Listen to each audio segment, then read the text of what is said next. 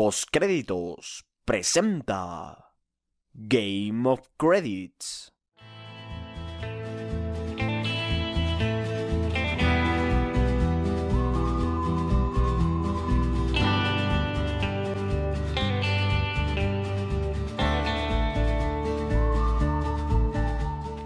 Bienvenidos a Game of Credits, un programa de postcréditos. Como siempre, yo soy Juan y me encuentro muy gustoso de que me puedan acompañar durante la próxima hora y media para charlar de la tercera temporada de Game of Thrones.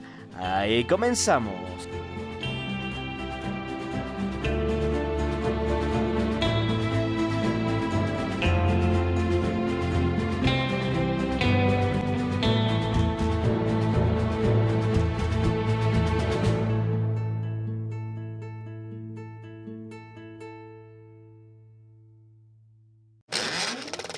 The Game of Thrones.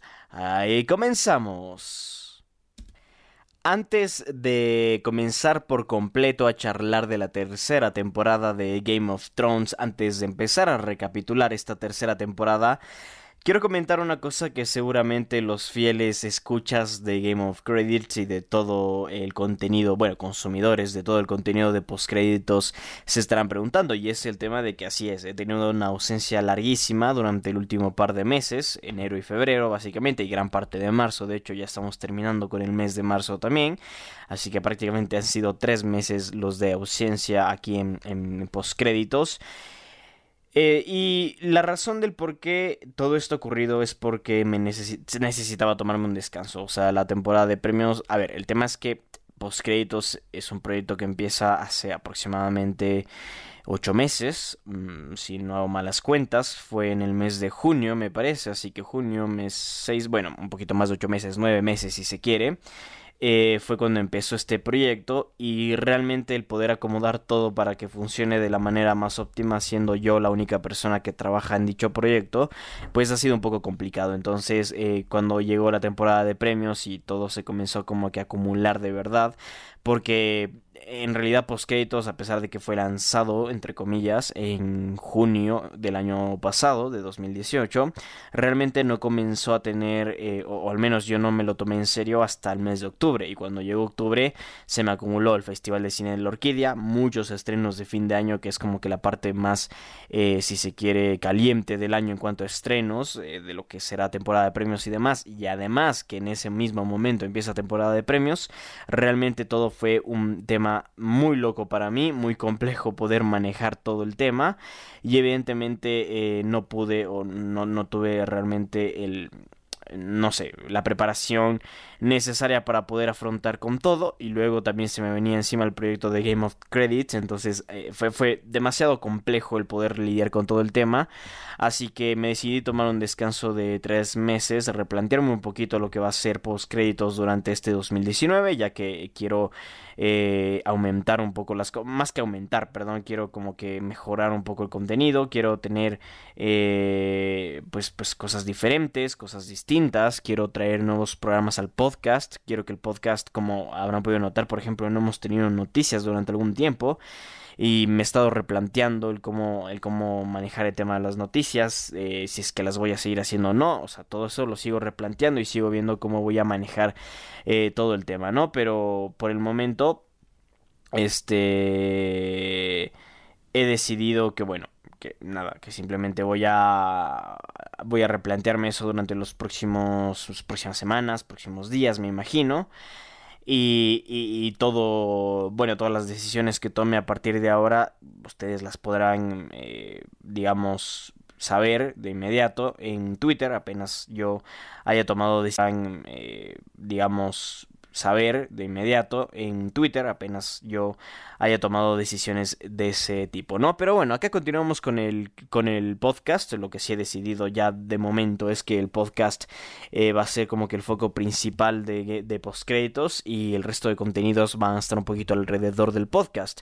Eh, una razón muy simple para esto es porque me gusta hacer el podcast, creo que es la parte que más cómodo me siento haciendo en postcréditos, es simplemente sentarme a hablar sobre algún tema que a mí me gusta mucho, que es generalmente el cine, eh, en esta ocasión es, Game of Thrones, que evidentemente es un tema que me gusta muchísimo, pero también me gusta hablar de muchas otras cosas más respecto al cine y a la televisión, y seguramente en el podcast me enfocaré muchísimo a hablar de todos esos temas. Eh, así que bueno, he decidido evidentemente que el podcast sea como que la plataforma principal y tanto la página web como el canal de YouTube como las redes sociales que eh, funcionen un poquito en la órbita de lo que va a ser este proyecto del podcast, que como digo va a ser el lugar en el que principalmente me quiero enfocar en este año, especialmente 2019. Luego quizás 2020, mm, no sé, me coge el enfocarme en YouTube y me enfocaré en YouTube, no sé, eh, la verdad es que esto es un proyecto que, que lo estoy intentando, que estoy viendo cómo va y, honestamente el que le tengo muchísimas ganas poder continuar. Así que, en fin. Comentada esta parte, yo creo que he consumido, espero no haberme tomado más de 5 minutos hablando de esto. Eh, y ahora sí, nos metemos de lleno a hablar de Game of Thrones, la tercera temporada. Por cierto, también algo que creo que ya es un poquito evidente, pero que lo voy a decir de todas formas, me he retrasado muchísimo con el calendario que tenía planificado para Game of Credits eh, sin embargo, no creo que sea demasiado problema. Simplemente me va a tocar trabajar un poquito más y, hacer un, trabajar un poco más frecuente, digamos, en el programa para poder tener la recapitulación completa de la serie previo al estreno de, de la octava temporada, que es en tan solo dos semanas. Así que estamos hablando de que lo que yo espero es poder terminar con la recapitulación de Game of Credits para el próximo domingo, entre semana, previo al 14 de abril, al estreno de la, de la octava temporada. Tengo pensado subir eh, un podcast hablando de teorías y de este más o menos de la producción como tal de la octava temporada para que ya desde el primer domingo, es decir, desde el 14 de abril, poder lanzar un capítulo semanal hablando de ese capítulo que se haya a ver, que haya sido lanzado durante ese fin de semana, básicamente, ¿ok? Es como tengo planeado trabajar con Game of Credit a partir de ahora, ¿no? Pero bueno, como digo, el tema de la recapitulación, si bien es cierto, hoy la retomamos con mucho tiempo de atraso, eh, yo creo que no va a ser mayor problema poder grabar cuatro recapitulaciones más en el transcurso de estas próximas dos semanas y poderlos subir sin ninguna clase de problema al, al podcast y de esa forma evidentemente eh, cumplir con lo prometido, que es tener una recapitulación completa de la serie previo al estreno de la octava temporada, previo al estreno del fin, y de esa forma también tener un episodio previo al, al estreno de la, de la, octava temporada, hablando justamente sobre la producción y exclusivamente sobre la producción de, de dicha de dicha temporada, además de algunas teorías que creo que podrían ser probables que ocurran en Game of Thrones. Así que bueno, básicamente aclarada toda esta parte, ahora sí, nos vamos a meter de lleno a charlar de lo que va a ser la tercera temporada de Game of Thrones. Empezamos con el primer episodio de la tercera temporada de Game of Thrones denominado Valar Dohaeris este episodio es, eh, bueno, el primero de la tercera temporada, evidentemente. Está escrito por los creadores de la serie, David Benioff y D.V. Weiss, y está dirigido por Daniel Minahan. Fue estrenado el 31 de marzo del año 2000 13 por primera vez. El episodio continúa prácticamente donde la segunda temporada terminó. Los Lannister, como recordaremos de la segunda temporada, están consolidándose cada vez más como, eh, una fuerza muy importante en, en King's Landing especialmente tras los sucesos ocurridos en la batalla de Blackwater, en aquella batalla donde que los Lannister tuvieron un rotundo triunfo ante eh, Stannis Baratheon, quien llegaba como un este bueno llegaba a reclamar supuestamente el trono que, que, supuestamente le pertenece por, por ley no eh, mientras todo esto ocurre en la parte sur, hablemos de Westeros, eh, Jon Snow se encuentra este, más allá del muro y específicamente se encuentra con el rey más allá del muro. Y Daenerys Targaryen quien está al otro lado del mar angosto este abandona la ciudad de Quart y este desembarca en la bahía de los esclavos. Así que bueno la verdad es que es muy interesante este capítulo y ahora nos vamos a meter un poquito más profundamente a charlar de, de lo que sucede en cada locación de este episodio, de este primer episodio en la tercera temporada de Game of Thrones. Y empezaremos en primer lugar a charlar de lo que ocurre más allá del muro, pues Samuel Tarly, y eh, justamente huyendo de esta batalla que ha ido bastante mal, tropieza con un hombre decapitado y es atacado por un espectro que es liquidado por el Lord Commander George Mormont. Luego, este reprende a Sam por no enviar los cuervos alertando al sur del ejército de espectros. Bueno, básicamente de White Walkers, más que espectros como tal, eh, de White Walkers, eh, quienes, bueno, se están aproximando cada vez más al muro y evidentemente representa un gran peligro. Mientras tanto, Jon Snow ve por primera vez a un gigante, mientras que Ygritte lo escolta a la tienda de Mance Raider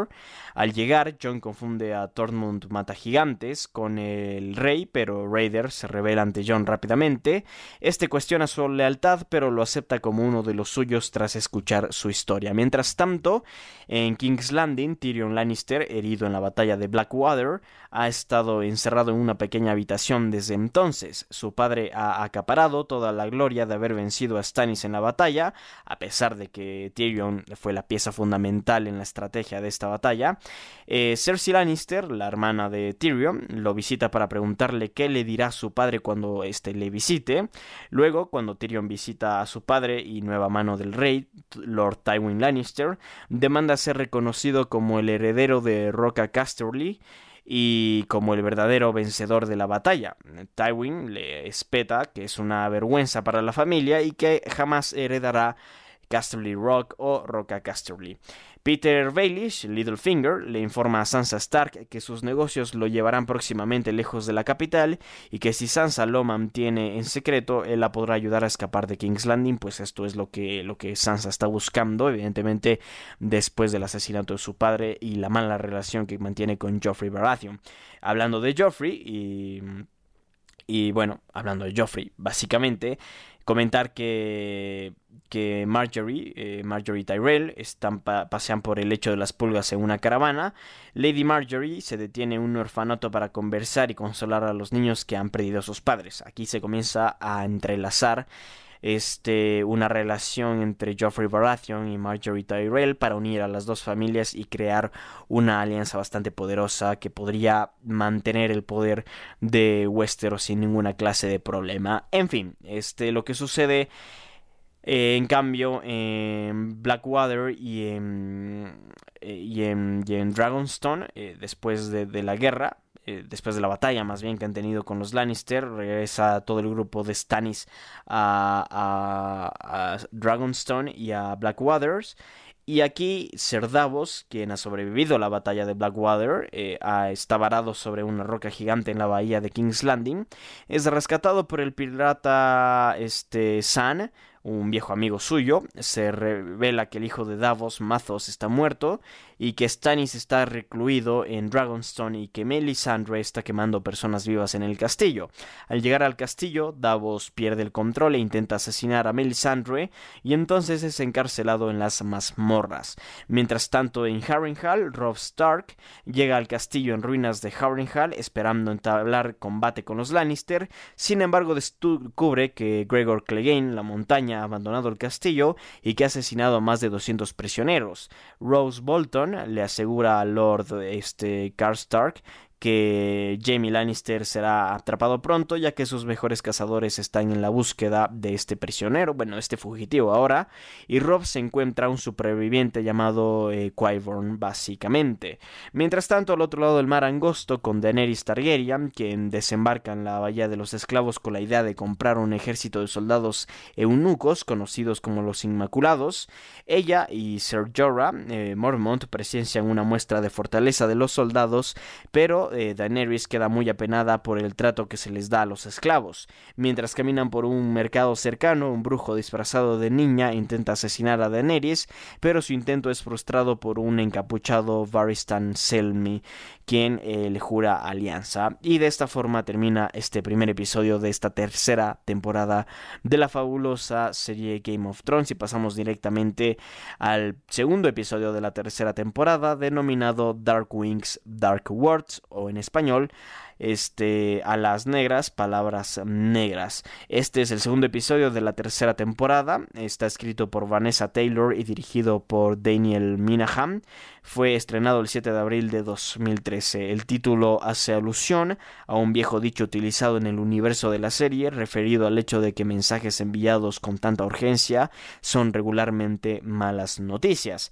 Este episodio se enfoca en primer lugar en King's Landing, donde Sansa Stark es invitada a almorzar con Lady Marjorie Tyrell y su abuela Lady Olena. Este, ahí le preguntan a Sansa perdón, si el rey Joffrey Baratheon será un buen esposo para Marjorie.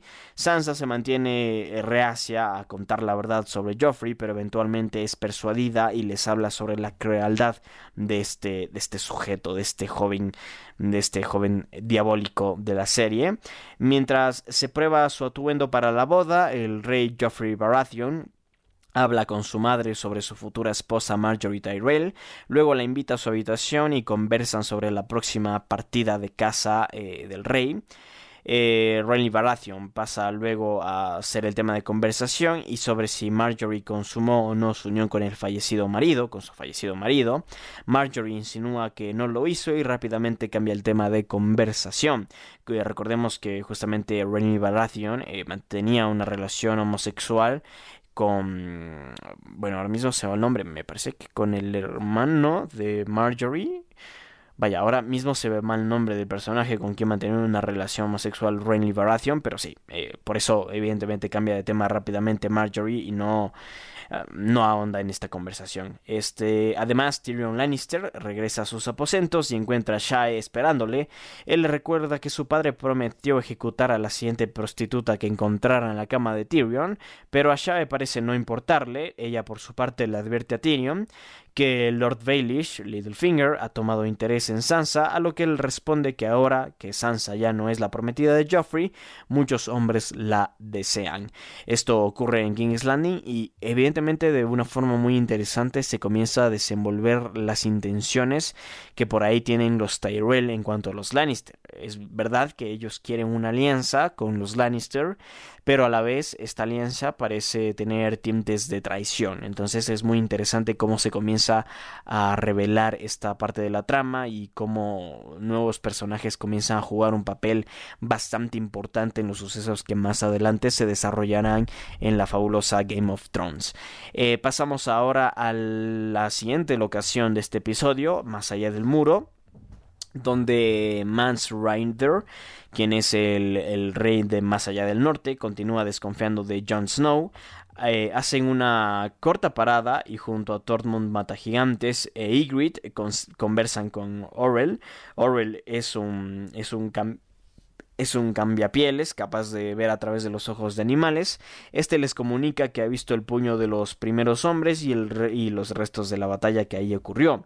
Mientras marchan al muro, Samuel Tarly cae exhausto, Gren y Ed le animan a que se ponga de pie y siga su camino. El Lord Commander, eh, por su parte, le ordena a Rust que se asegure con que, bueno, que se asegure con su vida de que Sam llegue a salvo al muro. Recordemos que hubo una batalla fallida entre, entre eh, la guardia nocturna y los salvajes y por esa razón, bueno, están con, con diversos problemas quienes sobreviven de esta, de esta, mm, bueno, de esta, de esta batalla fallida que, que existió. Fueron atacados inclusive por, por White Walkers y, y, claro, por, esa razón están bastante exhaustos, no tienen comida y están tratando de regresar al muro para planear, no sé, algún tipo de, estrategia para poder vencer a los White Walkers y demás. Pero ya nos estamos adelantando un poco. Muy pronto llegaremos a esa parte de la trama. Mientras tanto, en el norte, eh, ocurre que mientras se dirigen al muro, Bran Stark tiene un sueño donde intenta matar al cuervo de los tres ojos, pero un chico que le dice que esto es imposible porque el cuervo es el mismo Bran, este, al despertarse y continuar con la marcha, con la marcha, perdón, Osha sospecha que alguien le sigue y sale a investigar.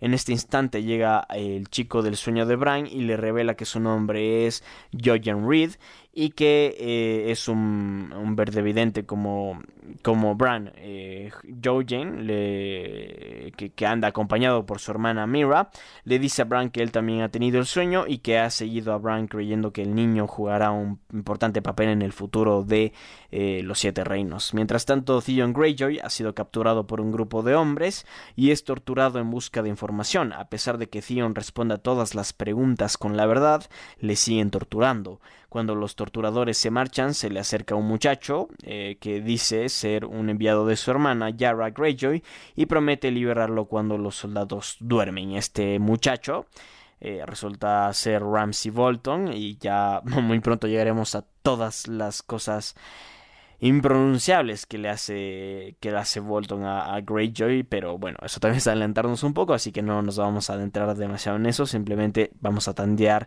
el hecho de quién es este muchacho que llega como un supuesto salvador de Greyjoy y, bueno, al, al, final no ocurre nada de eso, sino todo lo contrario. Mientras tanto, en las tierras de los ríos, el rey en el norte, Rob Stark, recibe dos cartas, una informándole sobre la muerte de su abuelo Hoster Tully y otra comunicándole sobre la destrucción de su hogar, Winterfell, además de que Bran y Rickon no fueron encontrados en las ruinas del castillo.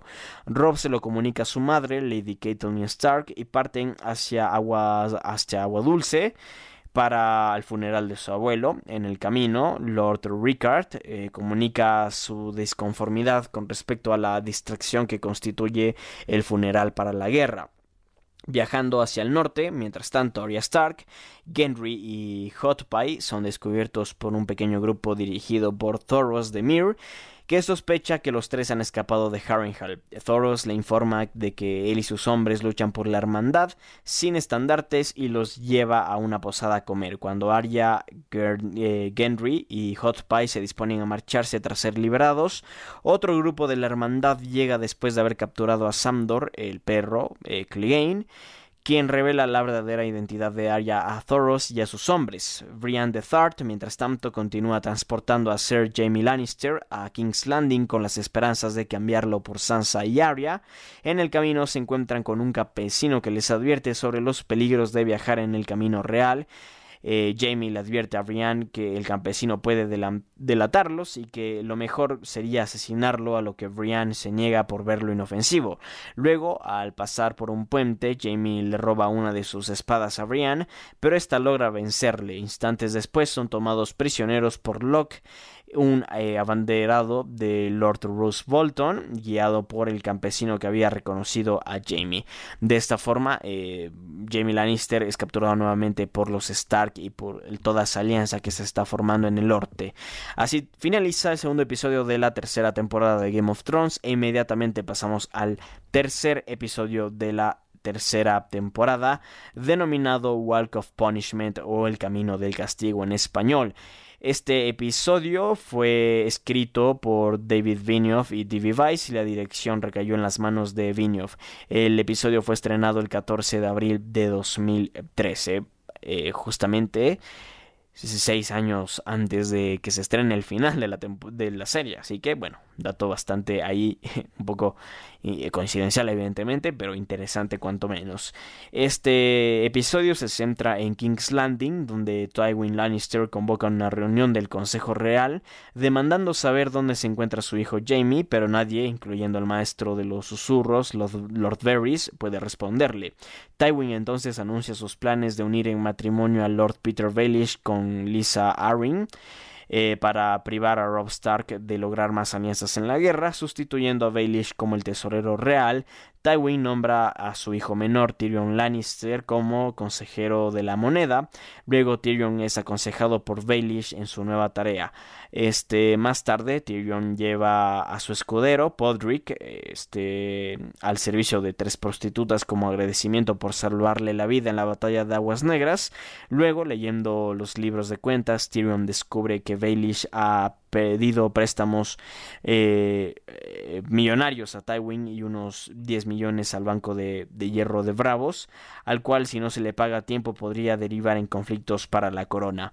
Mientras tanto en el norte, este Theon Greyjoy es despertado por el chico de la limpieza, ¿no? Otra vez este, este muchacho de la limpieza, a.k.a. este Ramsey Bolton, quien lo libera de sus ataduras, le da un caballo y le dice que viaje hacia el este y ahí se encontrará con su hermana Yara. Después de cabalgar toda la noche, Theon descubre que es perseguido por sus captores y es derivado de su, cabal eh, bueno, de su caballo antes de que lo puedan violar, es salvado por el chico de la limpieza que asesina a los soldados y ayuda a Theon una vez más. Mientras tanto, en Dragonstone, eh, Stannis Baratheon acusa a Melisandre, la cual está a punto de embarcar a un lugar desconocido, de intentar abandonarlo.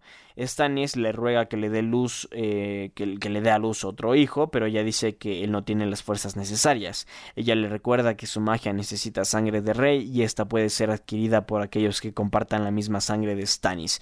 Mientras tanto, al otro lado del mar angosto, Daenerys Targaryen escucha a sus consejeros, Ser Jorah Mormont y Varystan Selmy, eh, darle diferentes opiniones sobre el correcto uso de los soldados cuando lleguen a Westeros.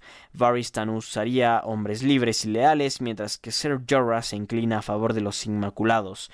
Luego Daenerys le declara al esclavista Krasnis eh, su deseo de comprar los 8000 Inmaculados y los niños de entrenamiento. Cuando eh, Francis le dice que no podrá pagarlos, Daenerys le ofrece uno de sus dragones en contra de la opinión de Varystan y de Ser Jorah. Eh, Francis insiste en tener al dragón más grande, a lo que Daenerys accede. Antes de irse, Daenerys demanda que le otorgue a la traductora esclava Miss Sunday como regalo y parten juntas. Mientras tanto, más allá del muro, el ejército de salvajes liderado por eh, Rider llega al puño de los primeros hombres para encontrarse un campo de cabezas de caballos en forma de remolino hecho por los White Walkers. Jon Snow se da cuenta que, hay, que, no hay hombres de la guardia muertos, pero Orwell afirma que los vio. Ryder le dice a Jon que los hombres de la guardia se han convertido en espectros, o sea, en White Walkers, y le ordena a Tormund mata gigantes que tome a 20 hombres, incluyendo a Jon, y escalen el muro. Ryder le le dice que, que, encenderá una fogata para avisarle que ataquen a la guardia cuando duerman y que si Jon Snow no prueba ser útil, añade Ryder, lo, lo puede libremente lanzar del muro, básicamente. O sea que si no colabora Jon Snow, pues lo puede matar sin ningún problema. Llegando al campamento de Craster, los hombres restantes de la guardia de la noche buscan refugio bajo su techo Craster de mala gana les permite quedarse después de haber sido ridiculizado por Craster. Samuel Tarly es testigo de cómo Gilly da a luz a un varón. En las tierras de los ríos, en aguas dulces, se lleva a cabo los funerales del Lord Hoster Tully, eh, este, asistidos por familiares y abanderados. En una reunión con Rob, su tío Edmure es amonestado por no haber obedecido las órdenes del rey en el norte. Luego Lady Caitlin discute su dolor con su tío, Brinden el pescado negro. Y la reina Talisa visita a dos chicos Lannister y cura sus heridas en el calabozo del castillo.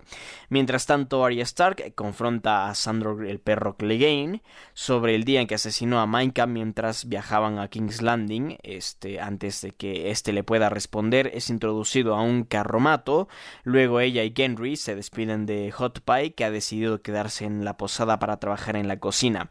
En algún lugar de las tierras de los ríos, Locke y sus hombres transportan a Sir Jamie Lannister y Brienne de Thart de regreso a Harrenhal, en el camino Jamie sugiere a Brian que no se resista cuando intenten violarla o matarla, o la matarán más bien, y en el campamento cuando los hombres intentan violarla, Jamie convence a Locke de que el padre de Brian es un hombre adinerado que pagaría una buena suma por ver a su hija de vuelta e intacta. Luego, Jamie intenta asegurar su propia liberación ofreciéndole a Locke oro y títulos, lo que pretende no sentirse ofendido por el intento de soborno, pero entonces sin dudarlo le corta la mano derecha eh, al matarreyes y de esta forma le corta básicamente su, su, eh, su mano más hábil a la hora de, de pelear con espadas, así que evidentemente ha destruido el matarreyes aquí Locke.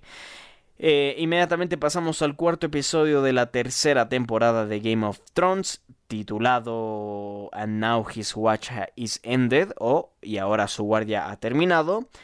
Eh, este es el cuarto episodio de la tercera temporada de Game of Thrones. Eh, fue dirigido por Alex Graves y escrito por los creadores de la serie David Vigneault y D.B. Weiss. El episodio se estrenó en Estados Unidos el 21 de abril de 2013 y el argumento se centra en King's Landing, donde Tyrion Lannister le pide pruebas a Lord Varys de que la reina regente intentó asesinarle en la batalla de Aguas Calientes, perdón, de Aguas Negras de Blackwater. Varys le dice que no tiene ninguna prueba y le cuenta la historia de cómo un hechicero lo hizo eunuco en Mir. Al terminar la historia, Varys abre una gran caja y en su interior se encuentra el hechicero de quien Varys se vengará.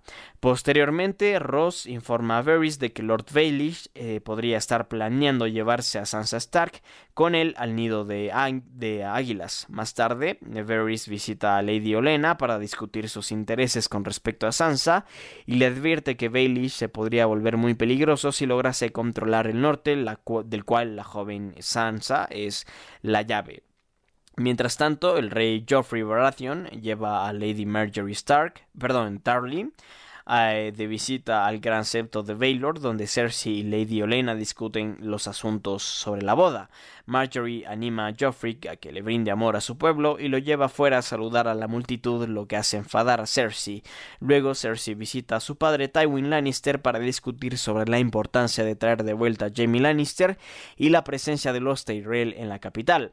Marjorie responde que una vez que sea reina, eh, que ella sea reina, hará que Sansa se case con su hermano Ser Loras Tyrell. En el norte, mientras tanto, Bran Stark tiene un sueño en el que corre a través de un bosque acompañado por Hohen Red, persiguiendo al cuervo de los tres ojos. En el Bran eh, se sube a un árbol, pero al caer eh, ve a su madre, Caitlyn Stark, quien le ordena que deje de escalar. En alguna parte del norte, Theon Greyjoy y el chico de la limpieza, a.k.a. Este, Ramsay Bolton, cabalgan a Bosque Espeso, donde la hermana de Theon la espera. En las entradas subterráneas del castillo, Theon le explica al chico que jamás encontró o asesinó a los niños Stark, y cuando entran al castillo, el chico enciende una antorcha para revelar que están en el mismo sitio donde Theon estuvo cautivo. Ahí lo vuelve a encadenar lo vuelve a tomar como prisionero. Mientras tanto, en las tierras de los ríos, en su camino real a Harrenhal, Locke y sus hombres se burlan de Sir Jamie Lannister ya que ellos le cortaron su mano de la espada. Cuando Jamie cae del caballo le roba una espada a uno de los hombres de Locke y los ataca, pero debido a su debilidad y la falta de su mano derecha es rápidamente vencido. Más tarde en el campamento, Brienne habla con Jamie que se niega a comer diciendo que quiere morir. Ella lo amonesta eh, rápidamente eh, por denunciar, eh, perdón, por renunciar. Eh, diciéndole que solo ha tenido una prueba en la vida real, eh, en la que la gente pierde cosas que quiere continuamente y que tiene que seguir viviendo. Arya, Gendry y Sandor el perro Clegane son transportados al escondite de la hermandad sin estandartes. Ahí Beric eh, Dondarion acusa a, a Sandor Clegane de asesino, un hecho de que este niega, pues todos sus asesinatos fueron para proteger al rey. Arya les habla de Maika, el hijo del carnicero, quien fue asesinado sin razón por Clegane. Dandarion sentencia a Clegane a pelear contra él en un juicio de combate. Bueno, un juicio por combate, más bien. Mientras tanto, más allá del muro, Gren, Ed y Rust son puestos a trabajar en el torreón de Craster. Samuel y Gilly eh, discuten sobre el destino de su hijo cuando Craster descubra que es un varón. Los hombres de la guardia le hacen un funeral a uno de sus hombres caídos y rápidamente entran al torreón para cenar. Carl reta a Craster quejándose de la mala comida que les han dado. Craster toma su hacha y tras eh, ser llamado bastardo ataca a Carl quien apuñala a Craster en el cuello matándolo. Cuando Lord Commander intenta atacar a Carl, Rast lo ataca por la espalda y cuando Mormont cae lo cuchilla varias veces hasta asesinarlo. Estalla una pelea entre los hombres de la guardia mientras que Sam escapa con Gilly y su bebé. Al otro lado del mar angosto, en cambio, Daenerys Targaryen y sus seguidores llegan al lugar donde intercambiará uno de sus dragones por un ejército de inmaculados con el esclavista Crancis.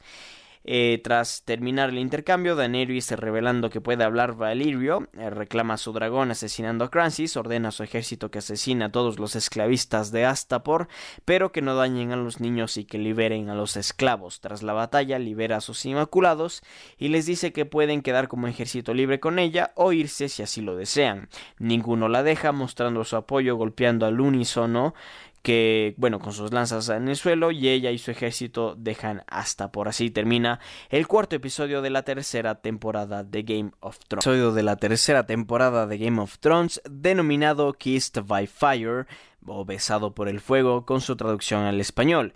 Este es el quinto episodio de la tercera temporada y fue dirigido por Alex Graves y escrito por Brian Kochman. Fue estrenado el 28 de abril del año 2013.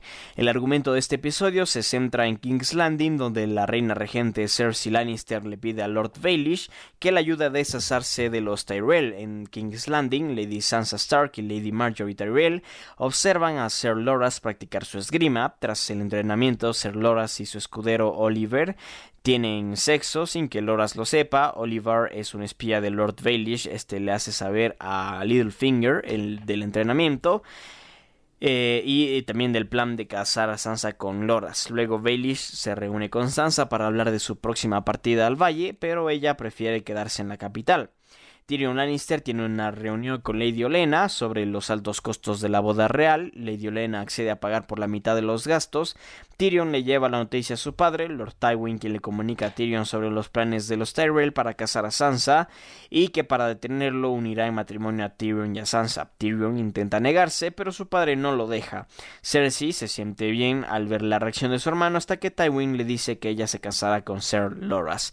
Mientras tanto, en Dragonstone Mientras tanto, en Dragonstone, la reina eh, eh, Baratheon es visitada por su esposo Stannis, que admite haberle sido infiel. Este es sorprendente, este se sorprende, perdón, al saber que su esposa ya lo sabía y que su esposa no está molesta, sino que se muestra complacida.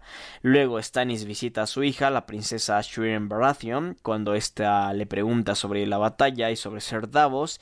Stannis le dice que Davos está apresado por traición. Más tarde Shireen se escabulle hasta las mazmorras para visitar a Davos y le lleva un libro, pero este le admite que es eh, iletrado, es decir, que no sabe leer. Eh, Shirin entonces comienza a enseñarle a leer. Mientras tanto, en las tierras de los ríos, Lord Beric Dondarrion y Sandro Clegane comienzan su duelo a muerte. Dondarrion prende fuego a su espada, lo que atemoriza a Sandor debido a su fobia al fuego. Tras una intensa batalla, Clegane logra controlar a Dondarrion y lo asesina.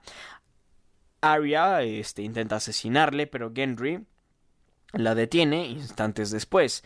Los tres quedan anonadados al ver que Dondarrion es resucitado por Thoros. Luego Arya descubre que Gendry eh, reparando la armadura de Dondarrion. Este, Genry le dice a Arya que planea quedarse con la hermandad. Más tarde Thoros le dice a Arya que la llevará a Aguas Dulces y le confiesa que ha revivido a Beric en nombre del Señor de la Luz seis veces. En Aguas Dulces, los niños Lannister son asesinados por Lord Rickard Karkstark y sus hombres. El rey Robb Stark entonces encara a Lord Rickard eh, Karkstark y ordena que sea encerrado en las mazmorras y que sus hombres sean ahorcados. Cuando Rob ordena que Karstark sea ejecutado, Talisa, Lady Caitlyn y Lord Edmure se le ruegan que conserve a, a Karstark como prisionero para mantener a sus hombres fieles a su causa. A pesar de las súplicas, Robb ejecuta a Lord Karstark con sus propias manos. Cuando los Karstarks lo abandonan, Robb crea un plan para continuar la guerra contra los Lannister. Le dice a Talisa que su nuevo plan consiste en atacar el hogar de los Lannister, Rock, eh, Castle Rock, y que para sustituir a los ausentes fuerzas de los Karstark planea forjar una alianza con Lord Walder Frey, el hombre que controla a los gemelos y el hombre a quien Roth prometió que iba a casarse con una de sus hijas, incumpliendo después dicha promesa. En Harrenhal Locke entrega a sus prisioneros Jamie y Brienne a Lord Rose Bolton. Bolton, furioso de que sus hombres hayan mutilado a Jamie, libera a Brienne y envía a Jamie a Quiburn, un maestro sin cadena. Qyburn eh, trata, trata al infectado muñón de Jamie. Luego Jamie es llevado a los baños donde Brian se encuentra limpiándose. Ahí Jamie le cuenta la historia a Brian de cómo él asesinó al rey loco para salvar a la ciudad y a su gente. Mientras tanto, más allá del muro, Orwell le pide, le pide información a John sobre la guardia de la noche. John le dice que hay unos mil hombres de la guardia. Dortmund amenaza con matarle si miente, si seguidamente Ygritte roba la espada de John y hace que éste le persiga hasta una cueva donde Ygritte le convence de que rompa sus votos con la guardia y tengan sexo con ella. Mientras tanto, al otro lado del mar angosto, en la marcha, Sir Jorah Mormont y Sir Veristan Selmy discuten sus vivencias sobre el asedio de Pike durante la rebelión de los Greyjoy. Jorah intenta descubrir si Sir Veristan conoce a Sir Jorah eh, eh, bueno, conoce que Ser Jorah es un espía del rey Robert cuando se unió a Daenerys. Daenerys reúne a los oficiales de su ejército de Inmaculados. Estos seleccionan a, a Grey Worm, a Gusano Gris, como su líder. Ella les dice que son libres de escoger sus propios nombres, pero Grey Worm eh, le dice que mantendrá el nombre tal cual porque con ese nombre se convirtió en un nombre libre. Y así termina el quinto episodio de la tercera temporada. Pasamos inmediatamente al sexto episodio de esta tercera temporada denominado The Climb o El Ascenso. Este episodio es el sexto de la tercera temporada de Game of Thrones. El episodio fue dirigido por Alik eh, eh Sakharov y escrito por los creadores de la serie David Benioff y D.B. Weiss, fue estrenado el 5 de mayo de 2013 en Estados Unidos. El argumento de este episodio se centra en King's Landing, donde Lord Tywin Lannister tiene una conversación con Lady Olenna Tyrell, donde discuten el hecho de casar a Ser Loras con Cersei. Discuten sobre la edad de Cersei y su relación incestuosa con su hermano, así como sobre la conocida homosexualidad de Loras. Al final, Lady Olenna consiste, consiente el matrimonio. Sansa conversa con Loras e intenta conocerle mejor. Observándolos se encuentran Cersei y Tyrion, eh, que comparten sus inminentes matrimonios. Luego Tyrion le pregunta a su hermana sobre la batalla de Aguas Negras y el intento de asesinarle. Tyrion primeramente la acusa a ella, pero luego deduce que fue Joffrey quien preparó el intento. Cersei le dice que su vida ya no corre peligro porque ahora Tywin es la mano del rey.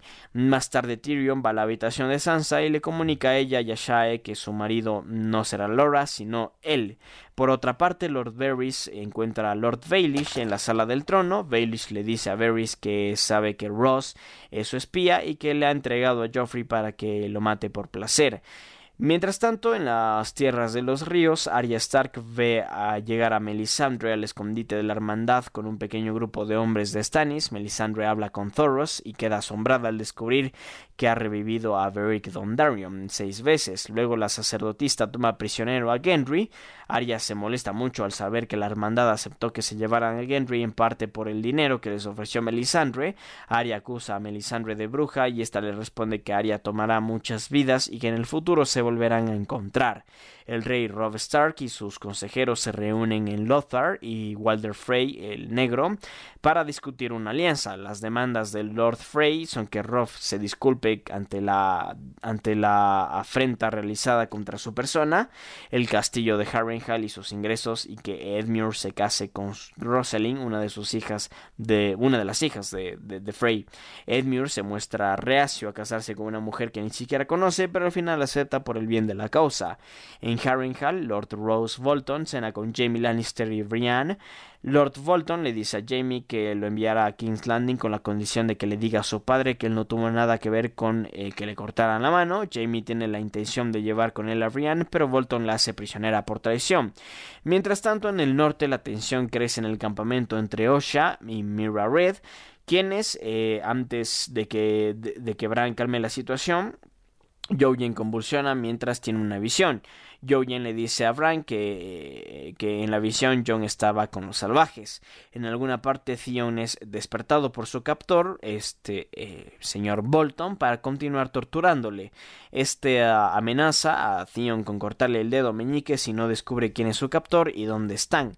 Theon supone que es un Karkstark, pero su captor finge que es cierto y comienza a desarrollar a, desollar el dedo de Theon y le dice que todo es una mentira y que él no es un Que Theon eventualmente se rinde y pide que le corte el meñique. Más allá del muro, mientras tanto, Samuel Tar, eh, Tarley y Gilly eh, acampan en su viaje al muro. Sam le muestra a Gilly, a Gilly, perdón, la daga de, de Dragonstone que encontró en el puño de los primeros hombres, acampando. Al pie del muro, el grupo de salvajes dirigido por Todmund Mantagigante se prepara para el ascenso. Ygritte le dice a John que sabe que todavía es leal a la guardia y le dice que deben ser leales el uno al otro. Escándalo, Ygritte golpea eh, el muro que, lo que causa una gran grieta y el desprendimiento de parte de la capa lateral del muro que mata a varios salvajes y deja a John y a Ygritte colgando de una cuerda. Antes de que Orel este, pudiese cortar la soga, John se las arregla para asirse al muro y salvar a Ygritte. Al final logran subir juntos hasta la cima del mismo. Así finaliza el sexto episodio de la tercera temporada de Game of Thrones. Y pasamos inmediatamente al séptimo episodio de la tercera temporada de Game of Thrones llamado The Bear and the Maiden Fair, o como en español se traduce, El oso y la doncella. Este es, como he mencionado, el séptimo episodio de la tercera temporada de la serie de fantasía medieval de HBO, denominada Game of Thrones. Se transmitió por primera vez el 12 de mayo de 2013 y fue escrito por George R. R. Martin y dirigido por Michelle McLaren. Este episodio se desarrolla en King's Landing principalmente, donde que Sansa Stark es reconfortada por Lady Marjorie Tyrell, quien se ha enterado de su reciente compromiso con Tyrion, perdón, con Tyrion Lannister. En otro lugar, Tyrion y Bronn eh, discuten el próximo matrimonio y cómo este va a afectar a Shae. Lord Tywin Lannister se encuentra con su nieto, el J. Joffrey Baratheon, y le enseña una lección sobre cómo gobernar un reino. Joffrey pregunta qué deberían hacer sobre los rumores de Daenerys y sus dragones, pero Tywin afirma que ese rumor no es más que eso, un simple rumor, y no representa una verdadera amenaza. Poco después, Shai le dice a Tyrion que no continuará su relación cuando esté se case con Sansa y bueno, de esta forma un poquito, eh, Shae comienza a jugar un poco con fuego, honestamente, porque no se sabe cuál va a ser la, el, destino que vaya a pasar esta, esta prostituta. Recordemos que ella está, eh, que, o está pasando, por lo menos eh, de legal en King's Landing, como si es que se tratase de una, de una mujer, eh, hablemos que no se dedica a, bueno, a, estos negocios eh, sexuales y, de hecho todo el mundo piensa que, es una verdadera pareja por parte de Tyrion Lannister. Así que eh, desde este momento comenzamos también como que un poquito a, preguntarnos qué va a pasar con Shae, aunque he de decir que Shae nunca termina, termina de ganarse el respeto ni el cariño yo creo que de la audiencia. Pero bueno, en fin, un tema bastante, bastante interesante. Además, aquí mismo en, en King's Landing, en la bahía de de, Blackwater, para ser un poco más exactos, Melisandre le revela a Gendry que su padre fue el rey Robert Baratheon. Recordemos que Gendry es un bastardo de Robert Baratheon que fue contactado en la primera temporada por Ned Stark pues eh, justamente se sospechaba que Gendry podría... A ver, de hecho Gendry, de alguna u otra forma, es la razón del por qué terminan asesinando a, a, John Arryn, que, y eso da pie evidentemente a toda esta serie, como ya explicamos en el primer episodio de Game of Credits. Eh, sin embargo, este lo que lo que ocurre con Gendry es que él nunca se entera de hecho que es que es el que es el verdadero heredero del trono y que es un bastardo de, de Robert Baratheon y es Melisandre quien se encarga de contarle esto pero aunque parezca esto un acto de bondad por parte de Melisandre, eh, muy pronto se convierte en, o más bien muy pronto deja ver su, su, verdadera intención con Gendry. En fin, esto es lo que ocurre en King's Landing durante este séptimo episodio. Pasamos rápidamente al octavo episodio en el norte. Eh, perdón, no, me equivoqué. Pasamos directamente al norte en este séptimo episodio, donde que Jon Snow y el grupo de salvajes liderados por Tormund Mata Gigantes, este, continúan su viaje hacia el sur del muro. Ygritte eh, se detiene junto a John para discutir sobre su próximo movimiento y poco después Orell habla rudamente con John y luego habla con Ygritte confesándole su amor por ella y tratando de convencerla de que John aún eh, le es leal a la guardia de la noche. Más tarde John le dice a Ygritte que le causa que la causa salvaje no tendrá éxito pero ella no lo escucha y justamente aquí es cuando nace la fabulosa famosísima frase de Game of eh, Thrones de You Know Nothing, Jon Snow, tú no sabes nada, así que bueno, una frase que, que se una broma, de hecho, y muchos memes en internet, así que eh, aquí es un dato curioso donde nace eh, dicha frase. Eh, aquí mismo en el norte, pero en otra locación, Theon Greyjoy es liberado de sus ataduras por dos mujeres jóvenes quienes le dan agua y limpian sus heridas. Theon desconfía de su ayuda hasta que ellas se desnudan y comienzan a darle placer. Son interrumpidos por su torturador, este, el señor Ramsay Bolton, quien le ordena a sus hombres que aten a Theon, preparándose para remover los genitales de este. Mientras tanto, de camino al muro, Bran Stark habla con Jojen Reed, mientras Osha y Hodor levantan el campamento.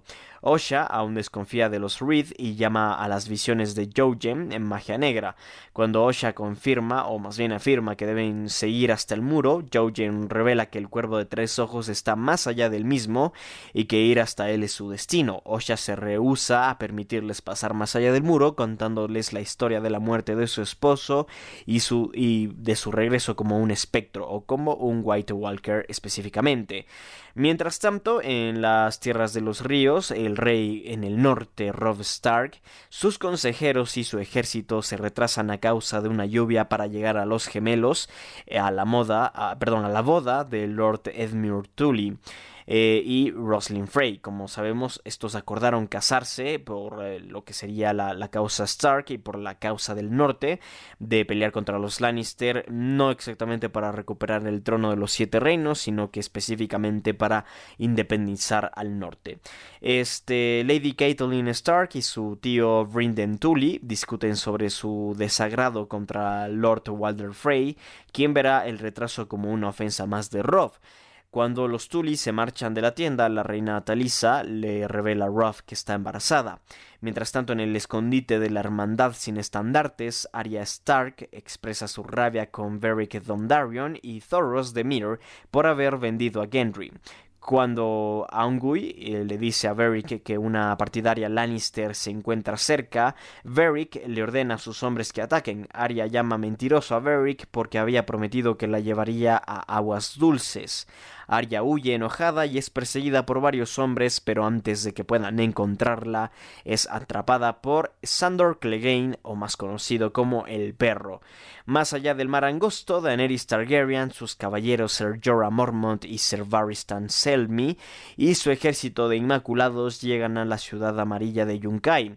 Aunque Ser Jorah le dice que Yunkai no tiene valor en su campaña, Daenerys le dice que liberará a los 200.000 esclavos de la ciudad.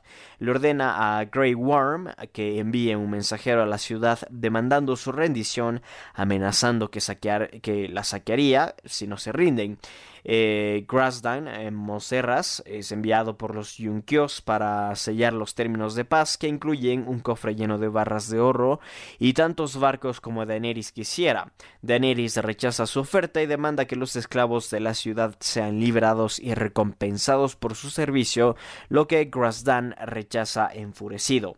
Mientras tanto, en Harrenhal, eh, Brienne de Thard es visitada en su celda por Jamie Lannister, quien le dice que partirá a King's Landing al día siguiente y que ella se quedará en Harrenhal a cargo de Locke pues Rose Bolton se marcha hacia los gemelos. Antes de irse, Brian hace que Jamie le jure que mantendrá su promesa a Lady Catelyn y que devolverá a las niñas Stark a su madre. Durante la marcha, Qyburn eh, chequea la condición del brazo derecho de Jamie y le revela que perdió su cadena de maestro luego de haber experimentado con humanos vivos.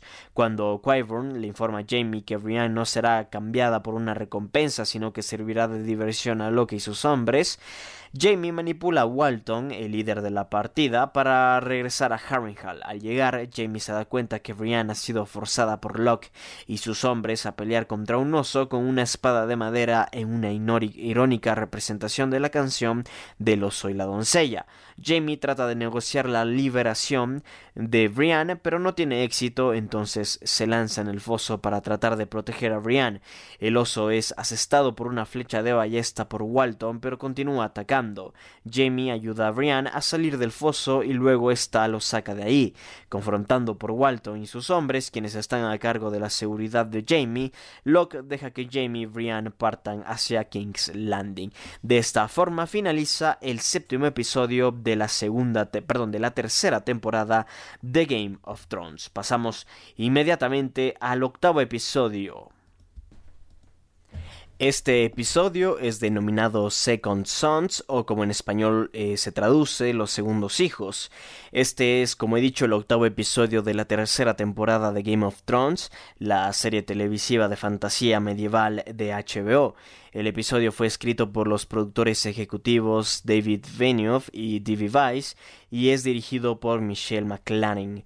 Eh, fue estrenado el 19 de mayo de 2013 a nivel mundial y este episodio se centra en la boda de Tyrion Lannister y Sansa Stark en King's mientras que Gendry llega a Dragonstone y Daenerys se reúne con la compañía de mercenarios de los Second Sons o los segundos hijos ante los muros de Yunkai.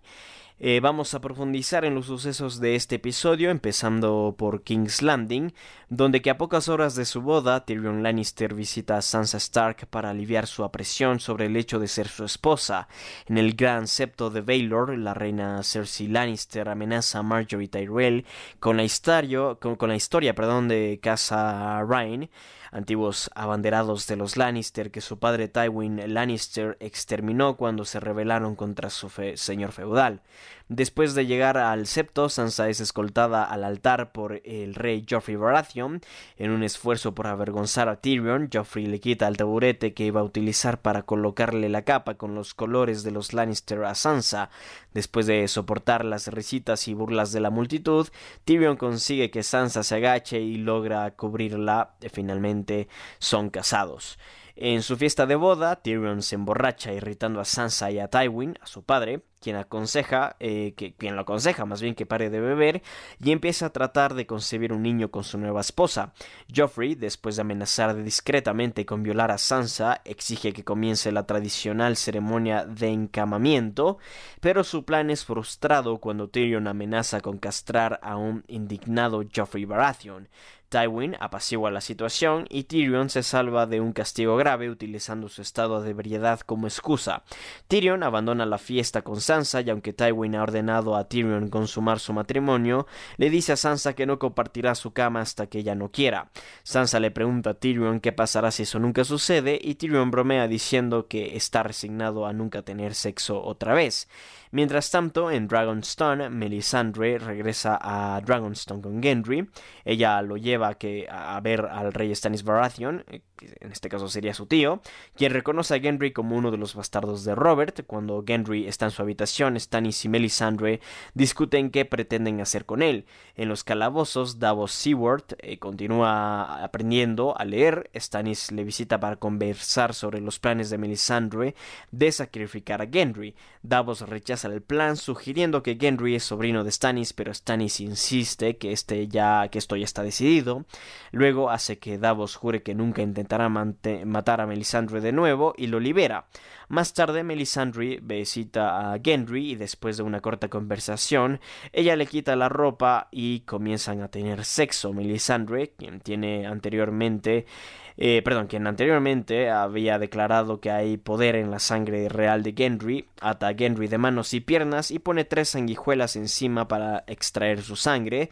Después Stannis llega y por medio de un ritual quema las sanguijuelas, nombrando a los usurpadores de su trono, Robb Stark, Valon Greyjoy y Joffrey Baratheon.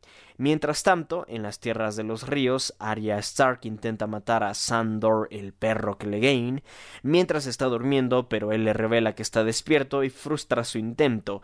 Ellos salen de su campamento y se dirigen hacia los gemelos donde Clegane pretende pedir rescate por Arya a su hermano Rob Stark. Mientras tanto, en Yunkai, Ser Jorah Mormont le dice a Lady Daenerys, bueno, no es Lady todavía, pero a, a Daenerys Targaryen, a Khaleesi Daenerys Targaryen, que los Yunkai han contratado un grupo de mercenarios llamados los Second Sons, en el cual, eh, perdón, el cual está liderado por un hombre llamado Mero.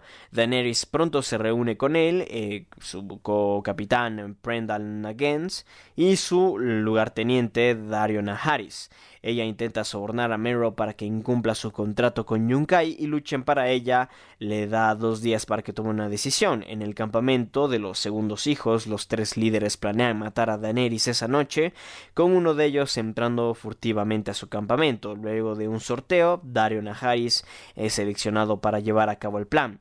Al caer la noche, Dario Naharis se introduce en el campamento de Daenerys disfrazado como un soldado inmaculado, entra a su tienda y le muestra a Missandei y a ella las cabezas de Mero y Pendral, admitiendo que está enamorado de Daenerys y mató a sus superiores después de discrepar con el plan de matarla. Entonces se arrodilla y promete a los Second Sons, así como él mismo, a su causa. Mientras tanto, más allá del muro, Samuel Tarly y Gilly continúan su viaje hacia el muro. Paran en una cabaña abandonada por la noche y discuten acerca de un nombre para su hijo. Cuando oyen a una bandada de cuervos graznando cerca, Sam sale de la cabaña para investigar. Enseguida es atacado por un White Walker, el cual destroza la espada de Sam en un solo toque y lo lanza lejos. El caminante se dirige hacia Gilly con la intención de llevarse a su hijo, pero Sam lo apuñala con su daga de, perdón, con su daga de Dragonstone, eh, perdón, Dragon Glass, causando que se desintegre. Sam y Gilly entonces huyen hacia la noche y este momento es extremadamente emocionante porque Sam, recordemos que fue siempre el bulleado de la Guardia Nocturna, siempre fue eh, el más débil de por esa, bueno, de esa zona del muro y evidentemente que él sea alguien que termina matando a un caminante blanco es realmente emocionante, es realmente divertido. Pero en fin, así es como termina el octavo episodio de la tercera temporada de Game of Thrones y nosotros pasamos inmediatamente con el octavo, perdón, con el noveno episodio de la tercera temporada de Game of Thrones denominado The Reigns of Castamere o como se traduce en España, en español más bien, las lluvias de Castamere. Este episodio eh, eh, fue emitido por primera vez el 2 de junio de 2013 y fue escrito por los creadores y productores ejecutivos de la serie David Vinioff y D.V. Weiss y el episodio estuvo dirigido por David Nutter. La trama se centra en los acontecimientos ocurridos durante la boda de Edmure Tully y Roslyn Frey y los planes de los Stark para cambiar la marcha de la guerra con los Lannister, mientras en el norte la lealtad de Jon Snow es puesta a prueba por los salvajes y lejos de los siete reinos, Daenerys planea su invasión a la ciudad esclavista de Yunkai. Este episodio es denominado eh, tras una canción popular de Westeros, cuenta, que cuenta los eventos acontecidos en la denominada Boda Roja. Eh, que justamente es eh, lo que ocurre en este episodio, que ya vamos a charlar un poquito de, de aquello en un momento más uno y bueno como digo el episodio está está inspirado el, título del episodio se inspira en una canción popular de Westeros que aparece en el libro Tormenta de Espadas este que, que bueno fue escrito por los por los productores ejecutivos David Benioff y D.B. Weiss este y en fin nada de esto se trata eh, este episodio básicamente de la boda roja que es uno de los episodios yo diría más impactantes de toda la serie, ya vamos a charlar en un momento por qué, pero claro, ustedes que están escuchando Game of Credits es porque ya vieron la serie y evidentemente saben de qué tan impactante es este episodio, pero en fin, vamos a adentrarnos en los sucesos de este episodio, empezando por el norte, donde que al norte del muro, Sam y Gilly continúan su marcha hacia el sur, Sam le cuenta a Gilly que planea que ambos crucen el muro usando el pasadizo que hay en el fuerte de la noche, uno de los castillos abandonados a lo largo del muro. Al otro lado del muro, Bran Stark y su grupo se resguardan de una tormenta en un molino abandonado. Cerca de ahí, Jon Snow y el grupo de salvajes con el que escaló el muro atacan la granja de un anciano criador de caballos y le roban sus animales. Mientras tanto, en el molino, Bran y Jojen Reed discuten un plan para cruzar el, al norte del muro, cuando Mira localiza al criador de caballos que ha escapado del ataque huyendo al galope por la zona. Después de que el anciano sea capturado por los salvajes, Hodor, asustado por los truenos, empieza a gritar, lo que puede alterar, eh, mm, más bien develar su escondite a los salvajes. Bran eh, usa sus habilidades de cambiapieles para entrar en la mente de Hodor y dejarle inconsciente. Mientras tanto, este, afuera, Tormund se dispone a matar al anciano, pero Rey le pide que sea Jon el ejecutor para probar su lealtad. John es incapaz de asesinar al anciano inocente, por lo que Tormund ordena a sus hombres que lo maten. Ygritte interviene y John combate con Orwell. Bran entra en la mente de Summer y de Harry, su wargo, y, el de su hermano Rickon, respectivamente, y ambos ayudan a Jon Snow. Mientras los wargos se encargan de los salvajes, Jon mata a Orwell, roba un caballo y escapa. Tormund advierte a Ygritte que, de que Jon lo ha abandonado y de noche Bran pide a Osha que lleva a su hermano pequeño Rickon hasta, hasta el último hogar, hogar de la casa Umber, y ambos parten de ahí de inmediato. Mientras tanto, al otro lado del mar angosto, planeando su invasión a Yunkai, Dario Naharis enseña a Daenerys y sus caballos una puerta trasera en las murallas, a través de la cual podrán entrar a la ciudad y abrir la puerta principal a su ejército. Ser Jorah Mormont no se fía del plan de Dario Naharis, pero accede cuando Daenerys pide su opinión a Grey Worm.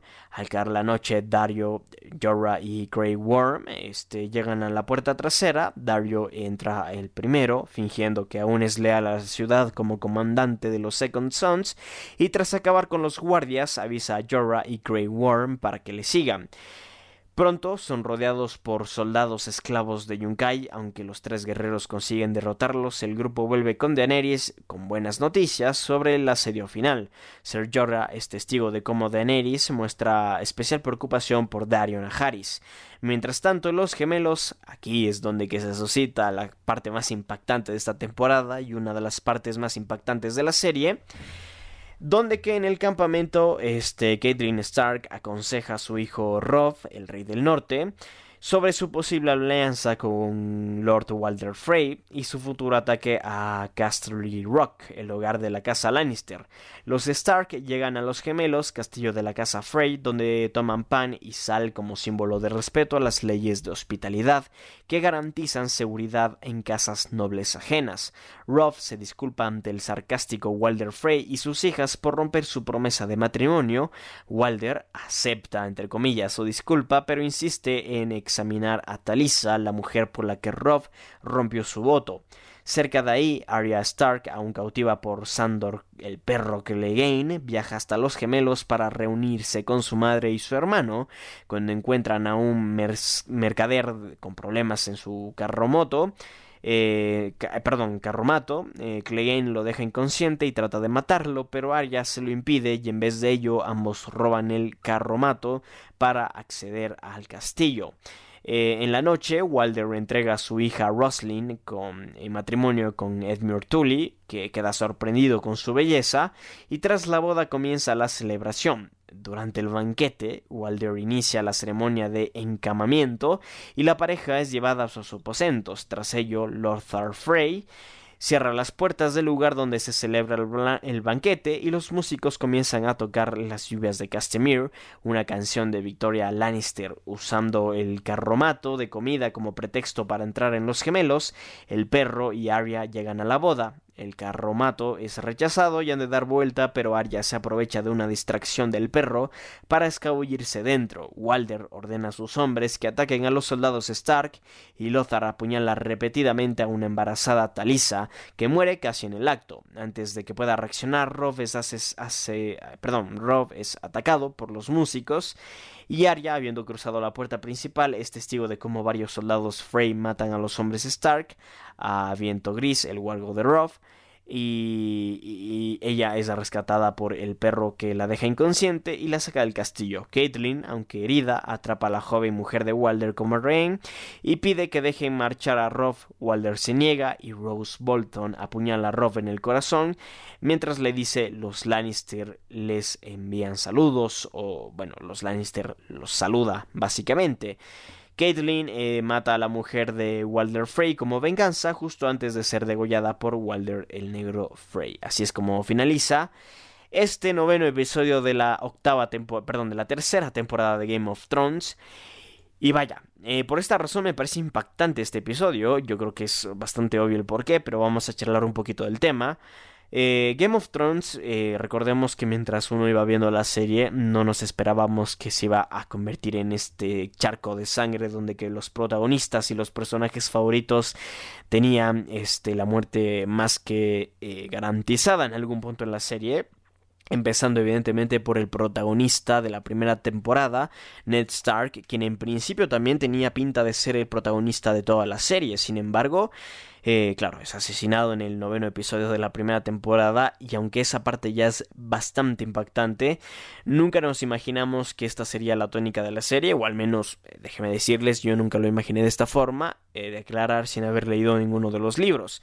Entonces, no tenía ninguna clase de idea de que este sería el rumbo que tomaría la serie, pero ya para la tercera temporada, específicamente para este suceso, me quedaba claro que estábamos ante una serie completamente impredecible, donde que cualquier personaje estaba a la merced de la vida, con cualquier posibilidad de morir en cualquier momento. Así que, eh, claro, he de decir que a pesar de lo impactante que fue, eh, también fue bastante enclarecedor en cuál sería el rumbo que la serie tomaría en las siguientes temporadas.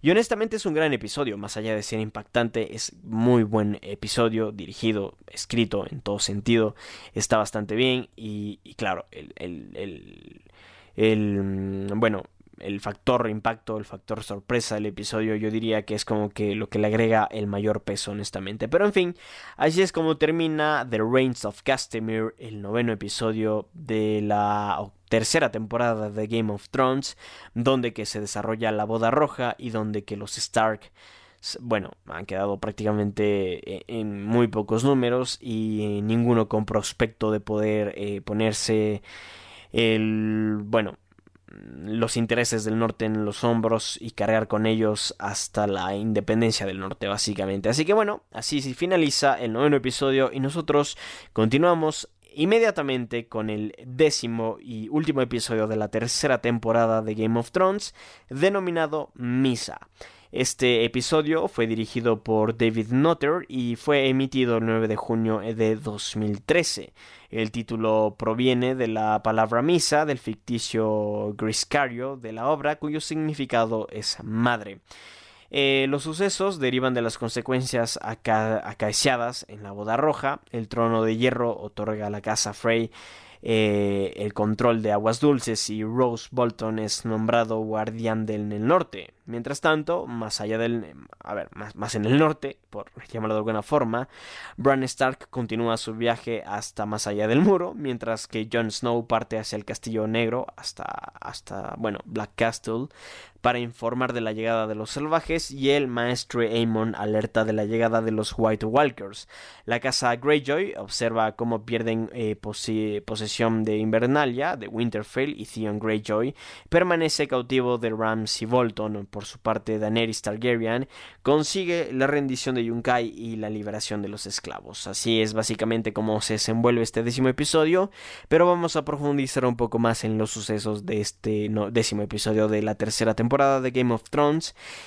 Eh, empezando por eh, las tierras de los ríos, donde el ejército de la casa Stark es destruido a las, afueras de los gemelos tras los sucesos de la boda roja. Como ofensa final hacia el rey en el norte, eh, los, los Frey cosen la cabeza de Rob Stark a la de su lobo Wargo Mientras tanto, Lord Walder Frey es proclamado señor de aguas dulces, mientras que Rose Bolton es el nuevo guardián en el norte. Ambos reciben la noticia de que Brynden Tully, conocido como el pez negro, ha escapado del castillo. Lord Frey no está preocupado, creyendo que mientras disponga del respaldo de los Lannister no tiene nada que temer. Por otra parte, Lord Bolton afirma que su hijo bastardo Ramsay se halla camino a Winterfell dispuesto a arrebatar el control de la casa Greyjoy. Mientras tanto, Arya Stark y Sandor el perro Clegane continúan en su viaje con rumbo incierto. Se topan con un grupo de soldados de los Frey con los que Arya inicia una trifulca que termina con los hombres de los Frey muertos. Mientras tanto, en King's Landing, Tyrion Lannister y Sansa Stark establecen una relación amistosa de dos personas marginadas y descastadas que irónicamente encuentran cobijo el uno en la otra. En el consejo privado, el rey Geoffrey Baratheon informa de las muertes de Robb Stark y de su madre Catelyn en la boda roja. Joffrey bromea con presentar las cabezas a Sansa, lo que causa el enojo de Tyrion. Esto causa una discusión entre Joffrey y Tyrion, en la cual interviene el Lord Tywin Lannister. Joffrey insulta entonces a Tywin, calificándolo de cobarde, a lo que Tywin ordena a Cersei y al Gran Maestro que lo envíen a dormir. Tywin y Tyrion quedan a solas discutiendo sobre las consecuencias que acarreará la boda roja. Tyrion se muestra irónico sobre la forma en la que su padre guía los asuntos de la familia, a la vez que Tywin lo presiona para que deje embarazada a Sansa. Poco después, Tyrion se reencuentra con Sansa, la cual acaba de recibir la noticia de la muerte de su madre y su hermano. Shae y Varys eh, charlan sobre el origen extranjero este, afirmando que por mucho que se esfuercen sabe que nunca serán aceptados por los demás. Varys le da una bolsa de diamantes pidiéndolo que se marche de esos, ya que eh, cree que su presencia es un peligro para Tyrion. Shae se niega, afirmando que si Tyrion quiere que se marche, debe pedírselo él en persona. Mientras tanto, eh, Tyrion y Cersei toman vino a solas hablando sobre sus expectativas matrimoniales. Cersei le recomienda a Tyrion que le haga un hijo a Sansa, ya que cree que eso será una forma de hacerla feliz. Tyrion se muestra irónico preguntándole sobre cuál felicidad le han aportado a Cersei sus hijos. Mientras tanto, Jamie Lannister y Brienne III llegan a King's Landing. Jamie se reencuentra finalmente con Cersei, pero el recibimiento no es exactamente el que él esperaba. Mientras tanto, en el norte, Bran Stark continúa en su viaje más allá del muro acompañado de Jojen y Mira Reed, Hodor y su wargo Summer, mientras paran a descansar, se encuentra con Samuel Tarly y Ellie. Este Samuel identifica a Bran eh, como el hermano de Jon Snow y este le pide que los lleve más allá del muro, pese a que Samuel insiste en, llevarlos a Castle Black. Jon Snow se dirige a Castle Black para informar de la llegada de los salvajes, pero Ygritte lo alcanza. Jon se sincera ante ella, afirmando que la ama, pero que tiene un deber que cumplir. Ygritte le clava varias fechas, pero Jon consigue marcharse a caballo mientras Ygritte llora al observar cómo éste se aleja. Mientras tanto, en Fuerte Terror, Ramsay Snow, que de hecho es un bastardo, he de mencionar, pero bueno, se lo conoce principalmente como Ramsay Bolton, continúa martirizando a Theon Greyjoy después de haberle castrado. Theon le suplica que acabe con su vida, pero Ramsay rehúsa afirmando que Theon es un prisionero demasiado valioso. Ramsay desde entonces eh, decide, perdón, entonces otorgarle un nuevo nombre a Theon este, hediondo debido a su mal olor. Este, mientras tanto, en las Islas de Hierro, Balon Greyjoy recibe una carta de Ramsay con las nuevas eh, de la captura de Theon Greyjoy y la caída de Winterfell. Ramsay les manda además un regalo, el propio miembro de Theon. Ramsay amenaza con matar a todos los hombres del hierro que encuentre y para seguir torturando a Theon, eh, si no se perdón, si no se retiran del norte de inmediato. Este Valon, insensible ante lo sucedido, arroja la carta al fuego y se niega a retirarse del norte, sin preocuparse eh, lo más mínimo del futuro de su hijo. Su hija Yarra no piensa eh, dejar abandonado a su hermano pequeño y reúne hombres para saltar fuerte terror y rescatar a Theon Greyjoy. Mientras tanto, en Dragonstone, eh, Sir Davos Seaworth visita a Gendry en las mazmorras de Dragonstone. Davos se halla en sus clases de lectura con la princesa Shiren Baratheon, para lo que ayuda a leer la carta recién enviada de la Guardia de la Noche. Al oír las noticias llegadas desde el muro, Davos acude junto a Stannis Baratheon y Melisandre. A Stannis le informa de la muerte de Robb Stark que él atribuye al ritual de sangre efectuado por Melisandre. Este planea ahora sacrificar al propio Gendry, pero su plan se ve frustrado cuando Davos libera a Gendry en mitad de la noche. Al enterarse de que Davos ha liberado al joven, Stannis decide condenar a muerte a su mano del rey.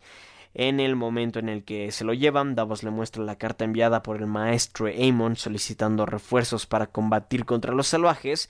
Por una vez, Stannis y Melisandre concuerdan en algo. Acudir al muro, Stannis decide entonces que llevará sus fuerzas al norte. Mientras tanto, en el muro, Samuel y Eli se reúnen, y Gilly, perdón, no sé por qué le llamó Samuel y Gilly se reúnen con el maestro Aemon. El maestro acepta que Gilly y su bebé se queden en el muro, mientras le pide a Samuel que redacte una serie de cartas. John llega al castillo, a Castle Black, exhausto y muy mal herido. Mientras tanto, en esos, Daenerys Targaryen asiste a la liberación de los esclavos de Yunkai, Daenerys les habla a ellos directamente afirmando que no puede concederles la libertad, sino que deben ganársela ellos mismos. Los esclavos comienzan a aclamarla con el nombre de Misa, madre en el idioma ficticio Giscario, Daenerys se mezcla con ellos, los cuales le alzan al cielo mientras sus dragones vuelan sobre sus cabezas y con esa espectacular y épica imagen finaliza el décimo y último episodio de la tercera temporada de Game of Thrones.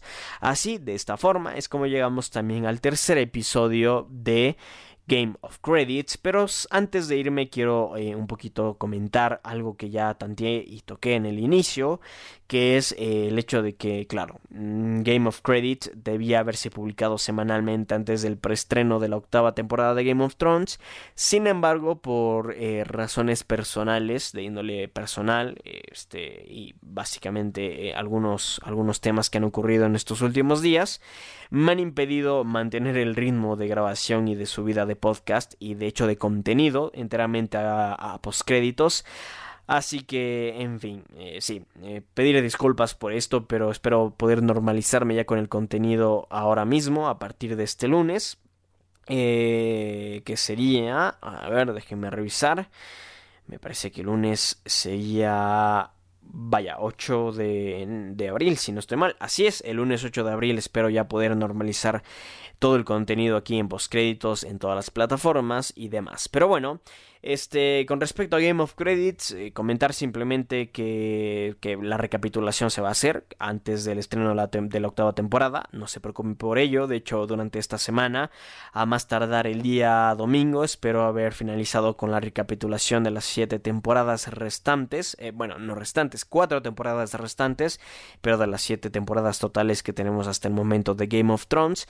Para que el día lunes 8 de abril podamos tener un episodio especial dedicado a toda la información que tenemos disponible hasta el momento de la octava temporada de esta fabulosa, fantástica serie Game of Thrones.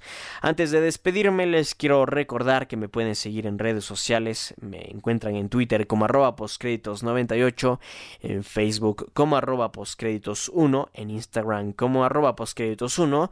También pueden visitar el canal de YouTube como este, simplemente postcréditos y de igual forma nos pueden visitar en nuestro blog www.poscreditos.blog. Así que nada, yo soy como siempre Juan y eh, ha sido un gusto poderlos acompañar durante esta hora y media para charlar de la tercera temporada de Game of Thrones y nosotros nos